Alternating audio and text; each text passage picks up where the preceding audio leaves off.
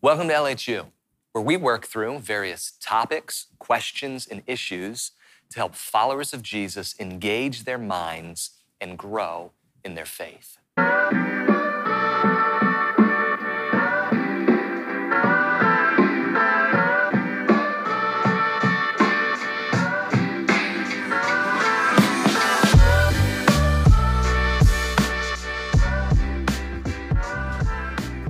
Welcome back to Things the Bible Never Said. This time around, we got a big one, which Big. is follow your heart. I don't know about you, I feel like this is everywhere in culture right now. Totally. I think it's super strong right now by way of what people believe and Mm. what they're actually, you know, allowing to lead their life Yeah. is because it taps into so much of what our culture um, thinks about our emotional guide, Yeah. if you will. Mm. And so this is why every Pixar movie, every Disney movie, every Yeah. cartoon Yep. is sort of ridden with this premise follow your emotions, Mm. follow your feelings, follow your heart. And so when you begin to drink this Kool Aid and really ascribe to this mentality, it can lead you and I to really dark places that God never intended us to go. Yeah. Why? Because He does not want us to follow our heart. Uh, this is so embedded now in what is uh, sort of you know American spirituality Mm.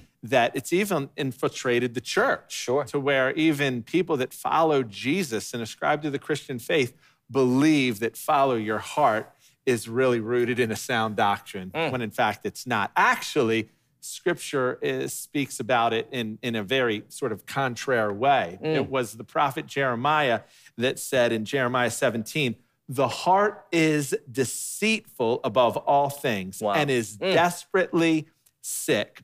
Who can understand it? Mm. I don't know about you, but I certainly know that uh, my heart is so fickle. My Yeah. heart is so um, uh, one way in the morning, one way in the evening, that if I was to follow my heart, I would be all over the map. Yeah. And when I do, because it's not like at times I don't go with my emotions or my feelings or my impulses, I find myself constantly regretting it. Yeah. Therefore, this whole idea about follow your heart, it needs to be deconstructed badly. Yeah. And I think that's why you see follow your heart, it, like you said, in American spirituality, which is, it kind of feels like Christianity, but it's not really Christianity. Right. What it basically is, I'm going to follow my emotions.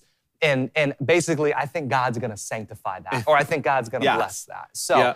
I, I feel like my marriage, we've fallen out of love. I'm not feeling it anymore. I'm out. Right. I, I don't want to forgive somebody. I- You don't really have to forgive them. Sure. I don't want to sacrifice or serve. You don't really have to do that. And, and emotions becomes basically how you steer your life, which, Mm. as you said, that's such a fickle and, and unstable foundation because they change constantly. I mean, it, it, it changes, it seems like you said, every morning to evening. And I was being gracious. Yeah. it could be moment by moment, Absolutely. certainly hour by hour. Absolutely. And so, um, now that's not to say what we don't want to do is overstate the case. Amen. But sometimes there's two extremes. One is, hey, I feel this way, therefore I'm going to follow my emotions wherever they lead. Right.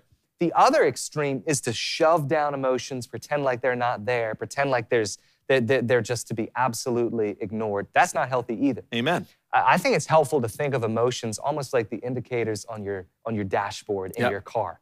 It's not how you steer your car. That's the steering wheel. We steer our lives by God's truth. Yep. But emotions are important indicators. So if you feel, man, something comes, I, I I really feel like I, I need to get out of this marriage. Sure. If you just shove that down, Yeah. most likely that's not going to last very long. There's something that needs to be dealt with. Amen. So to say, hey, this emotion, where's this coming from? Is, the, is my relationship healthy? Do I need to see a marriage counselor? If you're angry all the time, man, why am I so angry? Totally. If you're depressed, if you just shove it down, really you're ignoring some important indicators that God has given you.